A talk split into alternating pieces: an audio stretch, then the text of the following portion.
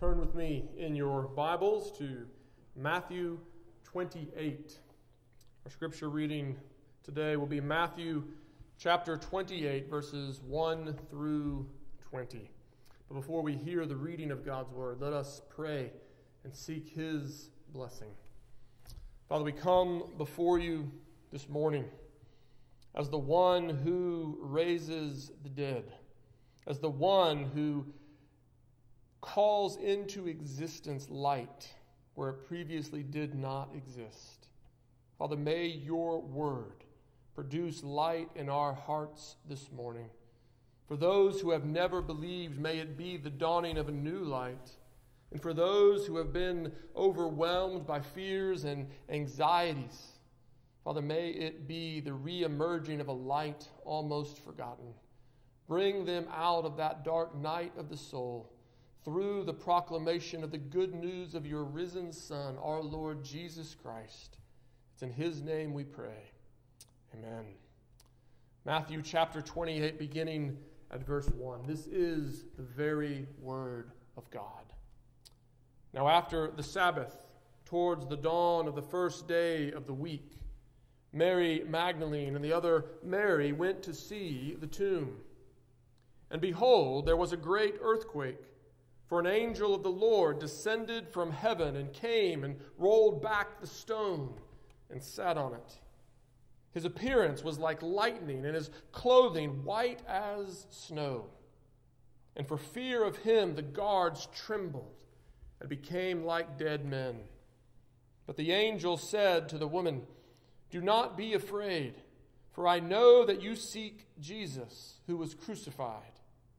He is not here.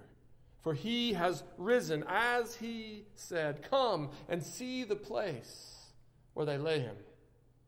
Then go quickly and tell his disciples that he has risen from the dead, and behold, he is going before you to Galilee. There you will see him. See, I have told you. So they departed quickly from the tomb with fear and great joy, and ran to tell his disciples. And behold, Jesus met them and said, Greetings. And they came up and took hold of his feet and worshipped him. Then Jesus said to them, Do not be afraid. Go and tell my brothers to go to Galilee, and there they will see me. While they were going, behold, some of the guard went into the city and told the chief priests all that had taken place. And when they had assembled with the elders and taken counsel, they gave sufficient, a sufficient sum of money to the soldiers and said, Tell people his disciples came by night and stole him away while we were asleep. And if this comes to the governor's ears, we will satisfy him and keep you out of trouble.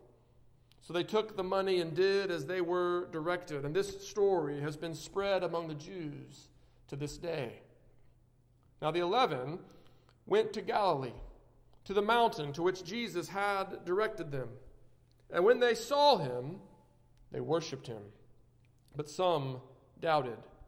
And Jesus came and said to them, All authority in heaven and on earth has been given to me. Go, therefore, and make disciples of all nations, baptizing them in the name of the Father and the Son and the Holy Spirit teaching them to observe all that I have commanded you. And behold, I am with you always, even to the end of the age. That is the reading of God's word. It is interesting to see that when the women learned that, Jesus had risen from the dead, we are told that they left with fear and great joy. In recent weeks, I think we've known something of that fear. I've heard the, the days that we are living in described as unprecedented. People simply cannot remember a time when the nation was shut down by a pandemic in the way that it has been this year. They can think back to maybe a, a pandemic back in 1918, which not many of us remember. Or they can think back to a, a, a terrorist attack like 9 11 that, that shut down the, the nation for a few days. But to see the nation shut down for a month and to, to think that the shutdown could linger on for, for weeks, if not months ahead, it is unprecedented. And yet, while people describe it as unprecedented, at the same time, it is all too familiar. The crisis that we are currently in is a health crisis. People fear for their health. This is a virus that makes people ill and, and even takes lives. People are, are dying, people who we know, people who we love, and we fear for their health. We're fearful of those who are vulnerable catching the disease. It's why we are staying at home, not so much to protect ourselves, but to protect those who are most at risk. But there's nothing new about a health crisis. Health has been an issue from day one. It was Moses who, who said that a man's years are 70, or if by reason of strength, 80. And yet, throughout much of human history, life expectancy has been significantly less. We are frail beings. And plagues and pestilences come and they threaten us. They threaten us with a power that we cannot withstand, a power we cannot control. So, to be facing a health crisis is nothing new, but but this is not only a health crisis, it is also a, a, relationship crisis. Because we are locked at home, be, because we, we cannot get out and, and see our friends, we are cut off from those relationships that sustain us, those relationships that in, encourage us. We, we thank God for the technology that allows us to connect in, in some way. But I think we can all admit by this point it is not the same. To gather in a small group online is not the same thing as gathering in someone's living room or around a, a kitchen table. relationships have been harmed. We are in a, a relationship crisis, but again, there's nothing new about a relationship crisis. It has been said for years that, that loneliness and isolation are an epidemic of their own in our country long before the coronavirus. We live in an age where, where people know loneliness. Where to have even a single friend is, is sometimes considered an unusual luxury. So we know what it is to, to feel alone, to feel isolated, disconnected from those around us.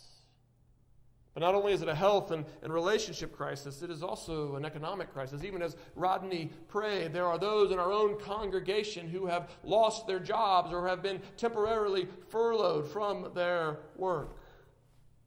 And we've only seen the beginning of the economic repercussions. We don't know exactly what the future holds, but, but we know that, that many small businesses are, are wondering if they will exist a year from now.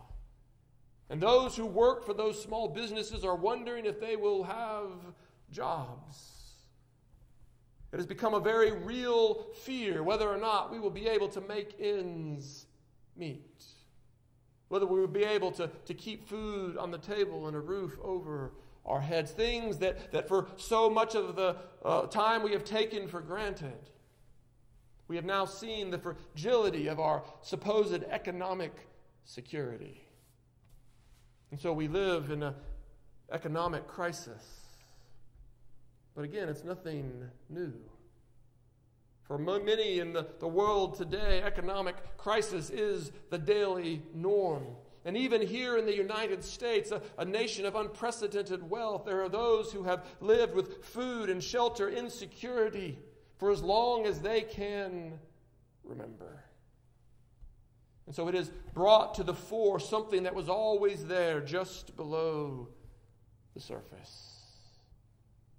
And we add to this the emotional strain, the, the emotional or, or, or, mental crisis that is sure to come. When people go through stress, when they go through trauma, it has repercussions. I heard a pastor this week talking to other pastors and, and warning them that they were going to see the effects of this crisis a year, two, three down the road because they have been eating into their emotional capital. This is true not only of, of pastors, but it's true of, of all of us. Stress is a burden. Anxiety is, is, is a burden that we must bear, that, that wears us out, that brings us to the, the point of exhaustion. And we will see the, the, the mental and emotional consequences of this in the months and years ahead. So while this particular crisis is in some sense unprecedented, it is not all that unusual. It has merely exposed the realities of life in this present evil age. We live as fallen people in a fallen world. And the brokenness that surrounds us, while it has hemmed us in tightly for the moment, it is always there. And when this present pandemic passes, it will not go away. And the question that we are tempted to ask in the face of such a crisis is why?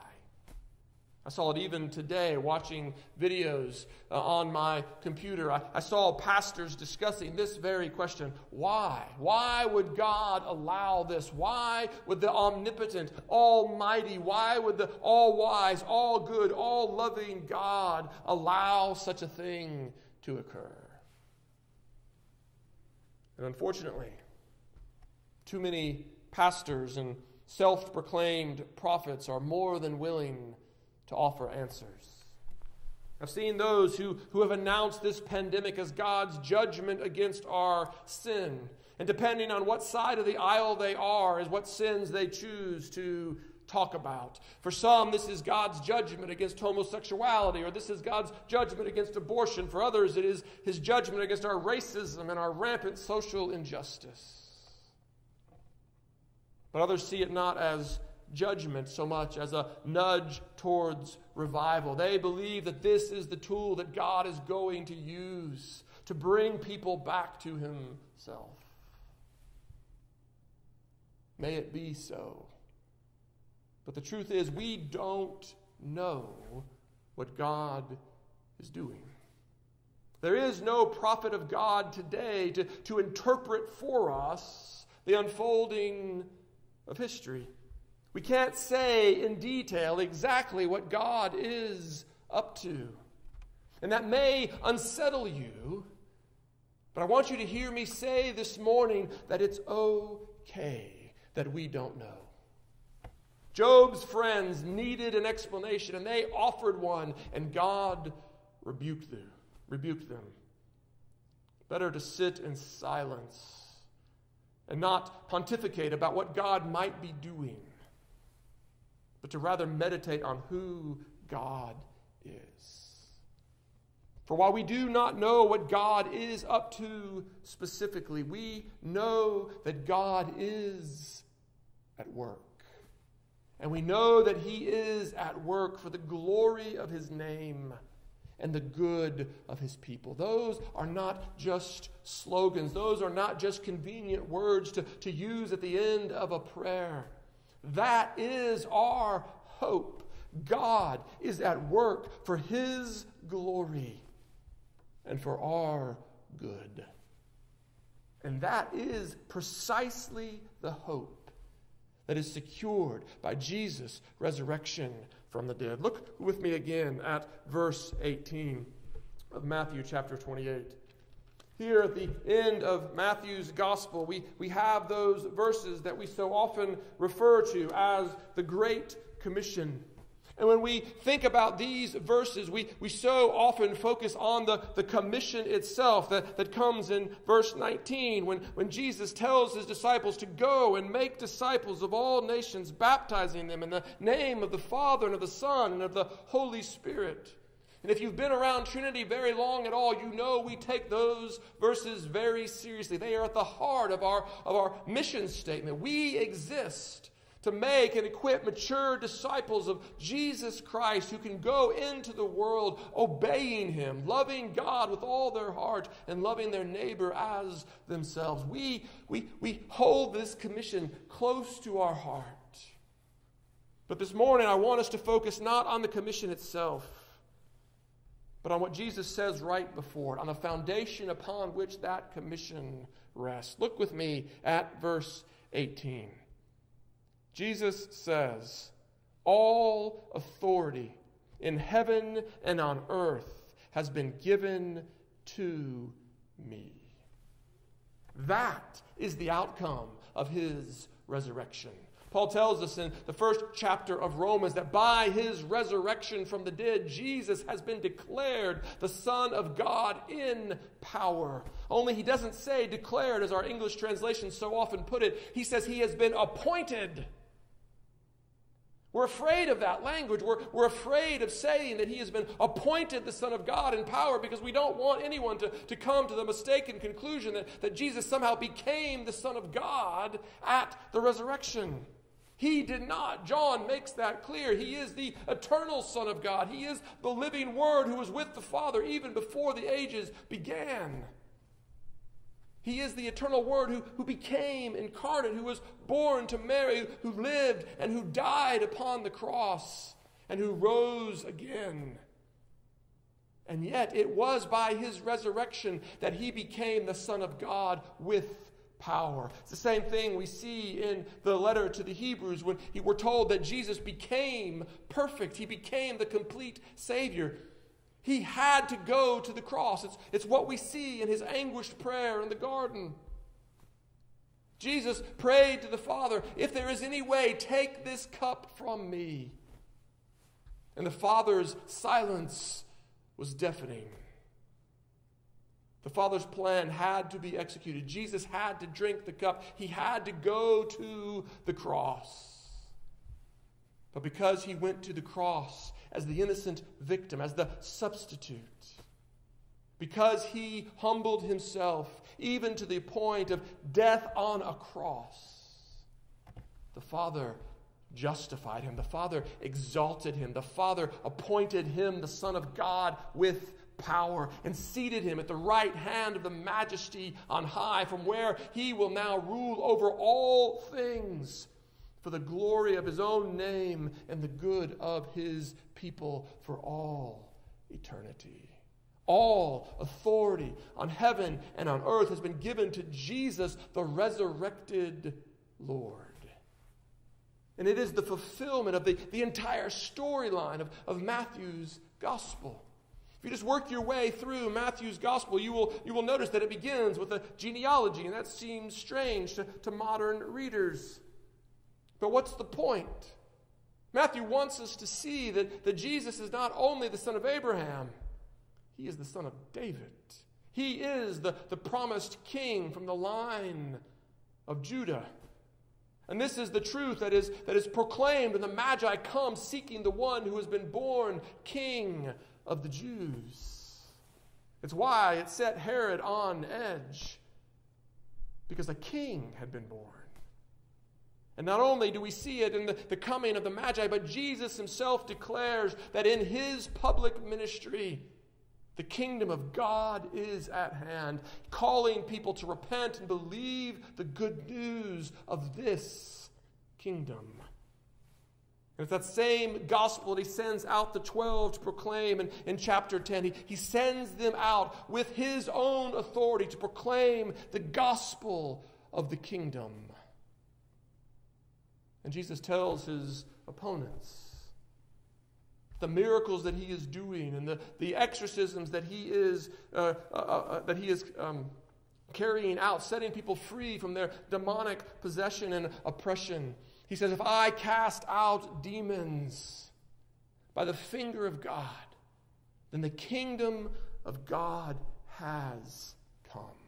The kingdom of heaven is in your midst. He is the kingdom, for he is the king. That's what we saw last Sunday in the triumphal entry as Jesus rode into Jerusalem on the foal of a donkey. Yes, he did that to fulfill the, the prophecy given by Zechariah, but it was not an arbitrary prophecy.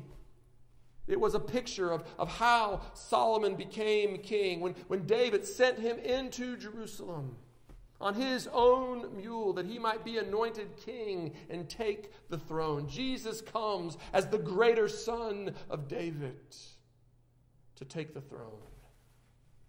Only he does it not by military conquest, he does it through a cross. He gives his life as the ransom for his people. And in so doing, he finds life indeed. The Father raises him up, exalts him in glory, and seats him at the right hand of the majesty on high, giving to him all authority in heaven and on earth. That is the gospel. That Jesus is king. That Jesus has taken the throne. Now, as the author of Hebrews reminds us, we do not yet see all things in submission to him. We live in what theologians refer to as the, the tension of the already and the not yet. Jesus is the enthroned king, but his kingdom is still in rebellion in large measure. All things are not yet subdued. But Jesus' resurrection from the dead gives us a glimpse of how things will end. Jesus' resurrection from the dead tells us that his enemies will be defeated, even death. Death one day will be defeated, and him who wields the power of death will be defeated. And those who were held captive by the fear of death, they will be set free through faith in him. And that tells us that the current crisis won't last forever. It tells us that, that the crises that, that mark this present evil age won't last forever. They will not have the last word. The good news of the gospel is that there is coming a day when all things will be made new. I don't know what the next weeks or, or months or years or even centuries hold. I don't know precisely what God is doing. But I know the God who controls history is the God who raised Jesus from the dead and seated him at the right hand of the Father. And therefore, I know how the story ends. I know that the slight and momentary afflictions that we suffer here and now cannot compare with the eternal weight of glory that is being prepared for us in Christ Jesus by the power of the Holy Spirit. I know there is coming a day when this perishable body will be shed, not that we might be unclothed, but that we might be further clothed, that, that we who are weak might put on power, that, that we who are shamed might put on glory, that we who are mortal might put on immortality. So that even now, in our present condition, with all the unknowns that swirl around us, we can say with absolute confidence, without absolute assurance, for me to live is Christ, but to die is gain. God will keep us here as long as He has work for us to do, as long as we can serve the glory of His name and the good of His people. But when He takes us home, it will be sweet. It will be good. It will be gain. And therefore, we have nothing to fear from a disease that can merely kill our body. We have nothing to fear from, from losing our economic security here, for we have treasure in heaven that moth and rust and viruses cannot touch. We have an assurance that goes beyond this life into the age to come, world without end. That is the good news that we must take refuge in this morning. That is the good news that is secured by, by Jesus' resurrection from the dead. We, we don't just remember this day because it's a day on the church calendar. We remember this day because it is the foundation of the living hope that is ours through the resurrection of Jesus Christ from the dead. But that hope is not only for us, it is the hope you have to offer to your neighbors those around you who are currently living in fear and anxiety, those who, who tremble at the unknown. You have the opportunity to, to share with them this same hope. You are comforted that you might be a comfort to others. You are filled with hope that it might overflow to the hopeless. And so, in this time of, of isolation, may we be a people who overflow with hope. Maybe we can't gather together, but you see your neighbors on the road, you, you see them out in the yard. This is your opportunity to talk to them and to ask them how they are doing. And this is your opportunity to confess to them the reason for the hope that you have. That doesn't mean you have to be Ravi Zacharias or, or, or uh, some other great apologist.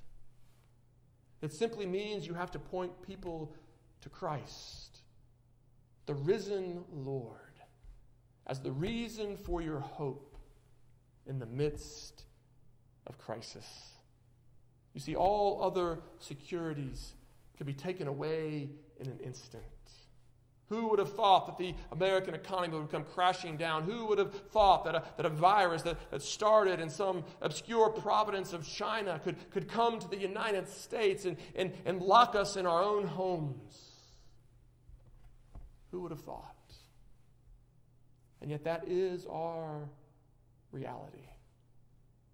Because all other securities, all other hopes, all other refuges are mere illusion. The only true hope, the only living hope, is found in Easter. It is found in the resurrection of Jesus Christ from the dead. Because his resurrection means that death has been canceled.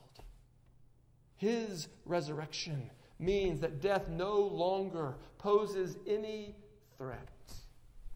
His resurrection means that so long as we are here, we live for Christ.